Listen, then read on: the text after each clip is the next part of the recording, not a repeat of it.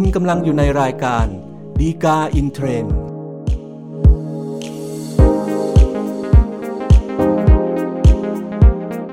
สวัสดีครับท่านผู้ชม ท่านผู้ฟังทุกท่านนะครับ พบกันอีกครั้งกับรายการฎีกาอินเทรนด์รายการที่นำสาระดีๆ ที่น่าสนใจจากคำพิพากษาศาลฎีกา จัดทำโดยกองสารนิเทศและประชาสัมพันธ์สำนักงานศาลยุติธรรมนะครับ อย่าลืมเช่นกันนะครับ ถ้าเกิดท่านต้องการติดตามสาระจากเรายังรวดเร็วแล้วก็ทันท่วงทีนะครับ กดติดตามหรือ subscribe ไว้นะครับ เวลาที่มีตอนใหม่ๆเนี่ย ท่านได้รับการแจ้งด้วยความรวดเร็วแล้วก็ทันท่วงทีนะครับสำหรับประเด็นแล้วก็เนื้อหาสาระที่น่าสนใจที่เรานำมาพูดคุยกันในตอนนี้นะครับก็เป็นเรื่องของออการทำสัญญาปฏิปนอมยอมความพิพากษาตามยอม แล้วก็การบังคับคดีนะครับ เพราะว่าโดยปกติแล้วเนี่ย ในเรื่องของการทำสัญญาปฏิปนอมยอมความโดยสภาพนะครับว่าถ้าจำเลยหรือลูกหนี้เนี่ยมีเงินที่จะชำระหนี้ทั้งหมด ก็คงจะไม่เกิดปัญหาเป็นคดีขึ้นตั้งแต่แรกถูกไหมฮะแต่ด้วยความที่อาจจะขัดสนเรื่องเงินทองไม่มีเงินชำระหนี้การที่จะชำระหนี้ให้ครบถ้วนเนี่ยก็ต้องอาศัยเวลามีการแบ่งจ่ายผ่อนชำระเป็นงวดๆนะครับ ซึ่งบางครั้งเนี่ยพอมีการขอให้ศาลพิพากษาตามยอมแล้วเนี่ยนะครับก็ยังเกิดปัญหาที่จะผิดนัดชำระหนี้ แต่ มันจะมีปัญหาพ่วงตามมาก็คือเรื่องของอการบังคับคดีให้เป็นไปตามสัญญาปฏิบัตินอมยอมความที่ศาลพิพากษาตามยอมเนี่ยนะครับว่าพอมีการแบ่งจ่ายผ่อนชำระเป็นงวดๆแล้วเนี่ยในแง่ของระยะเวลาในการบังคับคดีเนี่ยจะคิดหรือว่านับกันอย่างไรนะครับ โดยประเด็นที่สำคัญในตอนนี้นะครับก็เป็นกรณีที่ว่าถ้าเกิดศาลพิพากษาตามยอมไปแล้วนะครับ แล้วลูกหนี้ผิดนัดไม่ชำระหนี้ค่าทนายความที่ถึงกำหนดก่อนหนี้เงินกู้นะครับ การบังคับคดีในคดีนี้เนี่ยจะต้องเริ่มต้นนับตั้งแต่วันผิดนัดนี้ใดเป็นสำคัญนะครับ ก็จะเป็นเนื้อหาที่เรานำมาพูดคุยกันในตอนนี้นะครับสำหรับเรื่องราวที่เกิดขึ้นนะครับก็สมมุติว่าชื่อนายจันแล้วกันนะครับนายจันก็ไปกู้หนี้ยืมสินจากนายอังคารเป็นเงิน 5 ล้านบาทนะครับ และสุดท้ายเนี่ยก็มีการผิดนัดชำระหนี้นะครับก็เป็นเหตุให้นายอังคารก็นำคดีมาฟ้องนายจันเป็นจำเลยที่ศาลนะครับ ในระหว่างที่การเอ่อดำเนินคดีของศาลเนี่ยก็ทั้งสองฝ่ายก็สามารถพูดคุยแล้วก็ตกลงกันได้นะครับ โดยเนื้อหาสาระที่สำคัญก็คือว่าฝ่ายในจันเนี่ยก็ตกลงที่จะผ่อนชำระหนี้เงินกู้ที่ว่านะครับแบ่งเป็น 12 งวด งวดละไม่น้อยกว่า 450,000 บาทนะครับ ก็โดยตกลงชำระหนี้ครบถ้วนภายใน 12 เดือนนะครับ นอกจากนั้นนะครับก็กำหนดไว้ด้วยนะครับว่าการชำระหนี้เงินกู้เนี่ย เริ่มชำระงวดแรกนะครับในวันที่ 1 กุมภาพันธ์ 2552 นะครับ แล้วก็นอกจากนั้นในสัญญาก็กำหนดไว้ด้วยนะครับว่าในส่วนของค่าธรรมเนียมศาลแล้วก็ค่าทนายความที่ศาลกำหนดให้นะครับ ก็รวมแล้ว 5,000 บาทนะครับ ในส่วนเงิน 5,000 บาทเนี่ยนายจันตกลงก็จะชำระหนี้ให้เสร็จสิ้นภายในวันที่ 1 มกราคม 2552 นะครับ โดยสัญญาก็กำหนดไว้ด้วยเช่นกันนะครับว่า ถ้าเกิดมีการผิดนัดชำระหนี้งวดหนึ่งงวดใดนะครับ ก็ให้ถือว่าผิดนัดชำระหนี้ทั้งก้อนทั้งหมดนะครับ แล้วก็ให้สิทธิ์ฝ่ายในอังคารเนี่ยที่จะบังคับชำระหนี้บังคับคดีได้ในทันทีนะครับ ก็ทั้งสองฝ่ายก็ขอให้ศาลพิพากษาตามยอมศาลก็ตรวจสัญสัญญาปฏิประนอมยอมความแล้ว เห็นว่าไม่ขัดต่อกฎหมายนะครับ ก็มีคำพิพากษาตามยอมให้ สุดท้ายเนี่ยก็ปรากฏว่าแม้ว่า จะมีการทำสัญญาปฏิประนอมยอมความ แต่ปรากฏว่าฝ่ายในายจันทร์เนี่ยก็ไม่ชำระหนี้ตามที่ตกลงไว้ในสัญญาเลยนะครับ ก็จนเป็นเหตุให้นางคารเนี่ยก็มีการยื่นคำร้องต่อศาลขอให้ออกหมายบังคับคดีนะครับศาลก็ออกหมายบังคับคดีให้นะครับแต่คราวนี้เเวลามก็ล่วงเลยไปนะครับ จนถึงวันที่ 31 มกราคม 2562 นะครับเอ่อนายอังคารเนี่ยก็ ได้ขอให้เจ้าพนักงานบังคับคดีเนี่ยไปยึดทรัพย์สินของนายจันทร์เพื่อจะเอามาขายทอดตลาด แล้วก็เอาเงินมาชำระหนี้นะครับตอนแรกเนี่ยเจ้าพนักงานบังคับคดีก็ไปยึดทรัพย์ให้นะครับแต่ตอนหลังตรวจสำนวนแล้วเนี่ยก็ปรากฏว่ามีความเห็นว่าเอ๊ะมันอาจจะล่วงเลยระยะเวลาที่จะสามารถบังคับคดีได้ เนื่องจากว่าเกิน 10 ปีนะครับเจ้าพนักงานบังคับคดีก็ยื่นคำร้องต่อศาลนะครับขอให้เพิกถอน การยึดทรัพย์รายที่ว่าเนี้นะครับ ก็ทำให้เกิดเป็นปัญหาขึ้นมา เพราะว่าฝ่ายในอังคารก็โต้แย้งสิครับว่าเอ้ยระยะเวลาที่เกิดขึ้นเนี่ย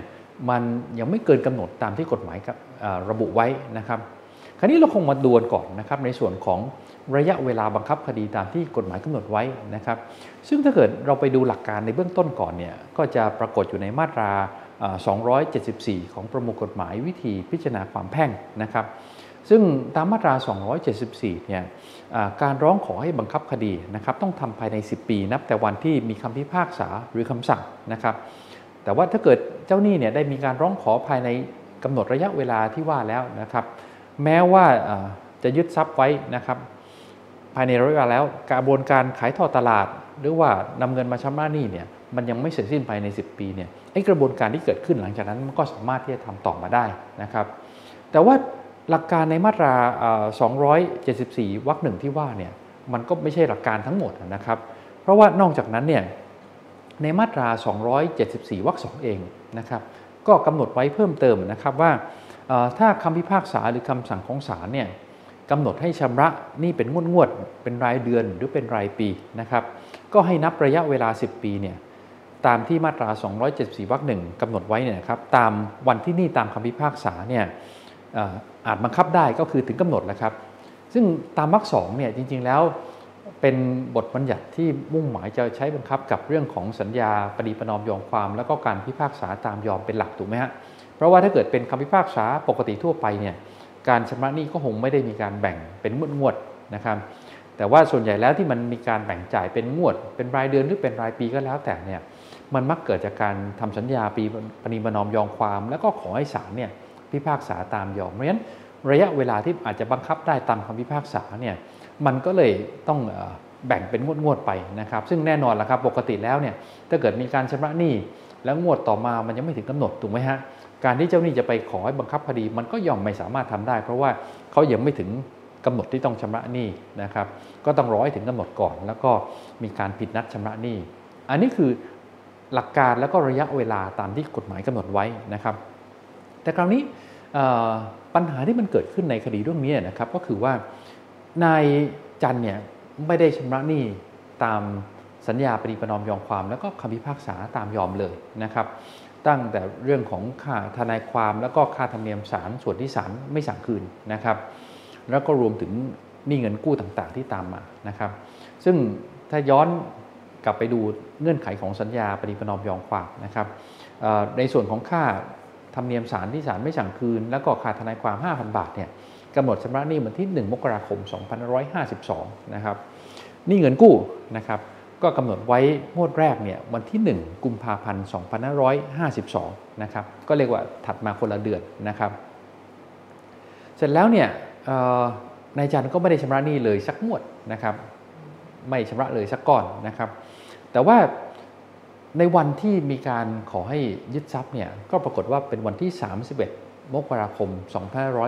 2562 นะครับ ก็โดยประมาณก็ประมาณ 10 ปีจากวันที่มีมีการกำหนดชำระหนี้ตามสัญญาปณิปนอมยอมความที่ว่า ซึ่งข้อโต้แย้งที่สำคัญของฝ่ายในอังคารที่เป็นเจ้าหนี้นะครับ ก็คือว่าอันเนี้ยในตามสัญญาปณิปนอมยอมความเนี่ยนี่หลักตามคำพิพากษาเนี่ยก็คือนี่เงินกู้ถูกไหมฮะซึ่งกำหนดชำระ นี่เงินกู้เนี่ยมันวันที่ 1 กุมภาพันธ์ 2552เพราะฉะนั้นการที่เขามาขอให้เจ้าพนักงานบังคับคดียึดทรัพย์ วันที่ 31 มกราคม 2562 เนี่ยมันนับแล้วมันยังไม่ถึง 10 ปีนะครับเพื่อก็ผ่านไป 1 วันถูกไหมฮะมันก็อยู่ในระยะเวลาที่สามารถขอให้ยึดทรัพย์เพื่อบังคับคดีได้ ยังไม่พ้นระยะเวลาตามที่มาตรา 274กำหนดไว้นะครับ ทั้งวรรคหนึ่งและวรรคสองนะครับ อันนี้คือข้อโต้แย้งที่ที่สำคัญของของฝ่ายในอังคาร แต่ปรากฏว่าการที่ตัวนายจันเองนะครับไม่ได้ชำระหนี้ในส่วนของค่าวิชาธรรมเนียมที่ศาลไม่สั่งคืนกับค่าทนายความ 5,000 บาทเนี่ยกำหนดชำระหนี้เนี่ยตามสัญญาปณิปนอมยอมความมันวันที่ 1 มกราคม 2562 ถูกไหมฮะ ซึ่งในสัญญาเองก็กำหนดไว้ด้วยนะครับว่าถ้าผิดนัดนี่งวดหนึ่งงวดใดก็แล้วแต่เนี่ย ก็ถือว่านี่ทั้งหมดเนี่ยทั้งก้อนเนี่ยนะครับถึงกำหนดชำระหนี้แล้วก็สามารถที่จะบังคับคดีได้ทั้งหมดในคราวเดียวกันนะครับเพราะฉะนั้นผลจากการที่ฝ่ายนายจันไม่ชำระหนี้ค่าทนายความ แล้วก็ค่าธรรมเนียมศาลที่ศาลไม่สั่งคืนวันที่ 1 มกราคม 2552 เนี่ยก็เท่ากับว่าไม่ใช่เฉพาะหนี้ค่าทนายความอย่างเดียว แต่มันรวมถึงหนี้เงินกู้ทั้งก้อนด้วยเนี่ยที่กลายมาเป็นผิดนัด แล้วก็ถึงกำหนดตั้งแต่วันที่ 1 มกราคม 2552 ราะฉะนั้นผลก็คือว่าจริง ๆ แล้วเนี่ยฝ่ายในอังคารก็มีสิทธิ์ที่จะขอให้บังคับคดีนี้ทั้งก้อนเนี่ยตั้งแต่วันที่ 1 มกราคม 2552 แล้วนะครับ เพราะฉะนั้นพอนับระยะเวลามาเนี่ยวันที่ในอังคารมาขอให้เจ้าพนักงานบังคับคดียึดทรัพย์เนี่ยมาวันที่ 31 มกราคม 2562 ซึ่งก็พ้นระยะเวลา 10 ปีนะครับ นับแต่นี่งวดแรกก็คือค่าทนายความแล้วก็ค่าธรรมเนียมศาล ที่ศาลไม่สั่งคืนถึงกำหนดชำระ เพราะฉะนั้นระยะเวลาในการบังคับคดีทั้งหมดในคดีนี้นะครับมันก็ต้องเริ่มนับตั้งแต่วันนั้นนะครับเมื่อพ้น 10 ปีก็ล่วงเลยระยะเวลาตามที่กฎหมายกำหนดไว้นะครับงั้นพอจะสรุปได้นะครับในกรณีเรื่องนี้นะครับก็คือว่าถ้าเกิดหากว่าลูกหนี้ตามคำพิพากษาเนี่ยผิดนัดชำระหนี้ตามคำพิพากษาตามยอมแล้วนะครับแม้จะเป็นเพียงส่วนของการชำระค่าธรรมเนียมศาลที่ศาลไม่สั่งคืน และก็ค่าทนายความ โดยสัญญากำหนดไว้ด้วยนะครับว่าหากผิดนัดงวดใดงวดหนึ่ง ให้ถือว่าผิดนัดทั้งหมดเนี่ยนะครับระยะเวลาการบังคับคดีตามมาตรา 274 วรรคสองเนี่ยก็ต้องเริ่มนับตั้งแต่วันที่ผิดนัดในงวดดังกล่าวนะครับไม่ใช่มาเริ่มนับในวันที่ผิดนัด เฉพาะหนี้หลักของหนี้เงินกู้ที่ว่านะครับเพราะฉะนั้นระยะเวลา 10 ปีก็ต้องเริ่มนับตั้งแต่วันนั้นเป็นต้นไปนะครับสำหรับท่านที่ต้องการดูข้อมูลเพิ่มเติมนะครับ ดูได้จากคำพิพากษาสารดีกาที่ 3498ทับ2565 นะครับ ก็เป็นครบถ้วนครับสำหรับรายการดีกาอินเทรนในตอนนี้นะครับ อย่าลืมเช่นกันนะครับ ถ้าเกิดท่านต้องการติดตามสาระจากเราอย่างรวดเร็วแล้วก็ทันท่วงทีนะครับ กดติดตามหรือ subscribe ไว้นะครับ เพื่อเวลาที่มีตอนใหม่ท่านรับแจ้งด้วยความรวดเร็วแล้วก็ทันท่วงทีนะครับ อย่าลืมนะครับ พบกันใหม่ในตอนหน้า สวัสดีครับ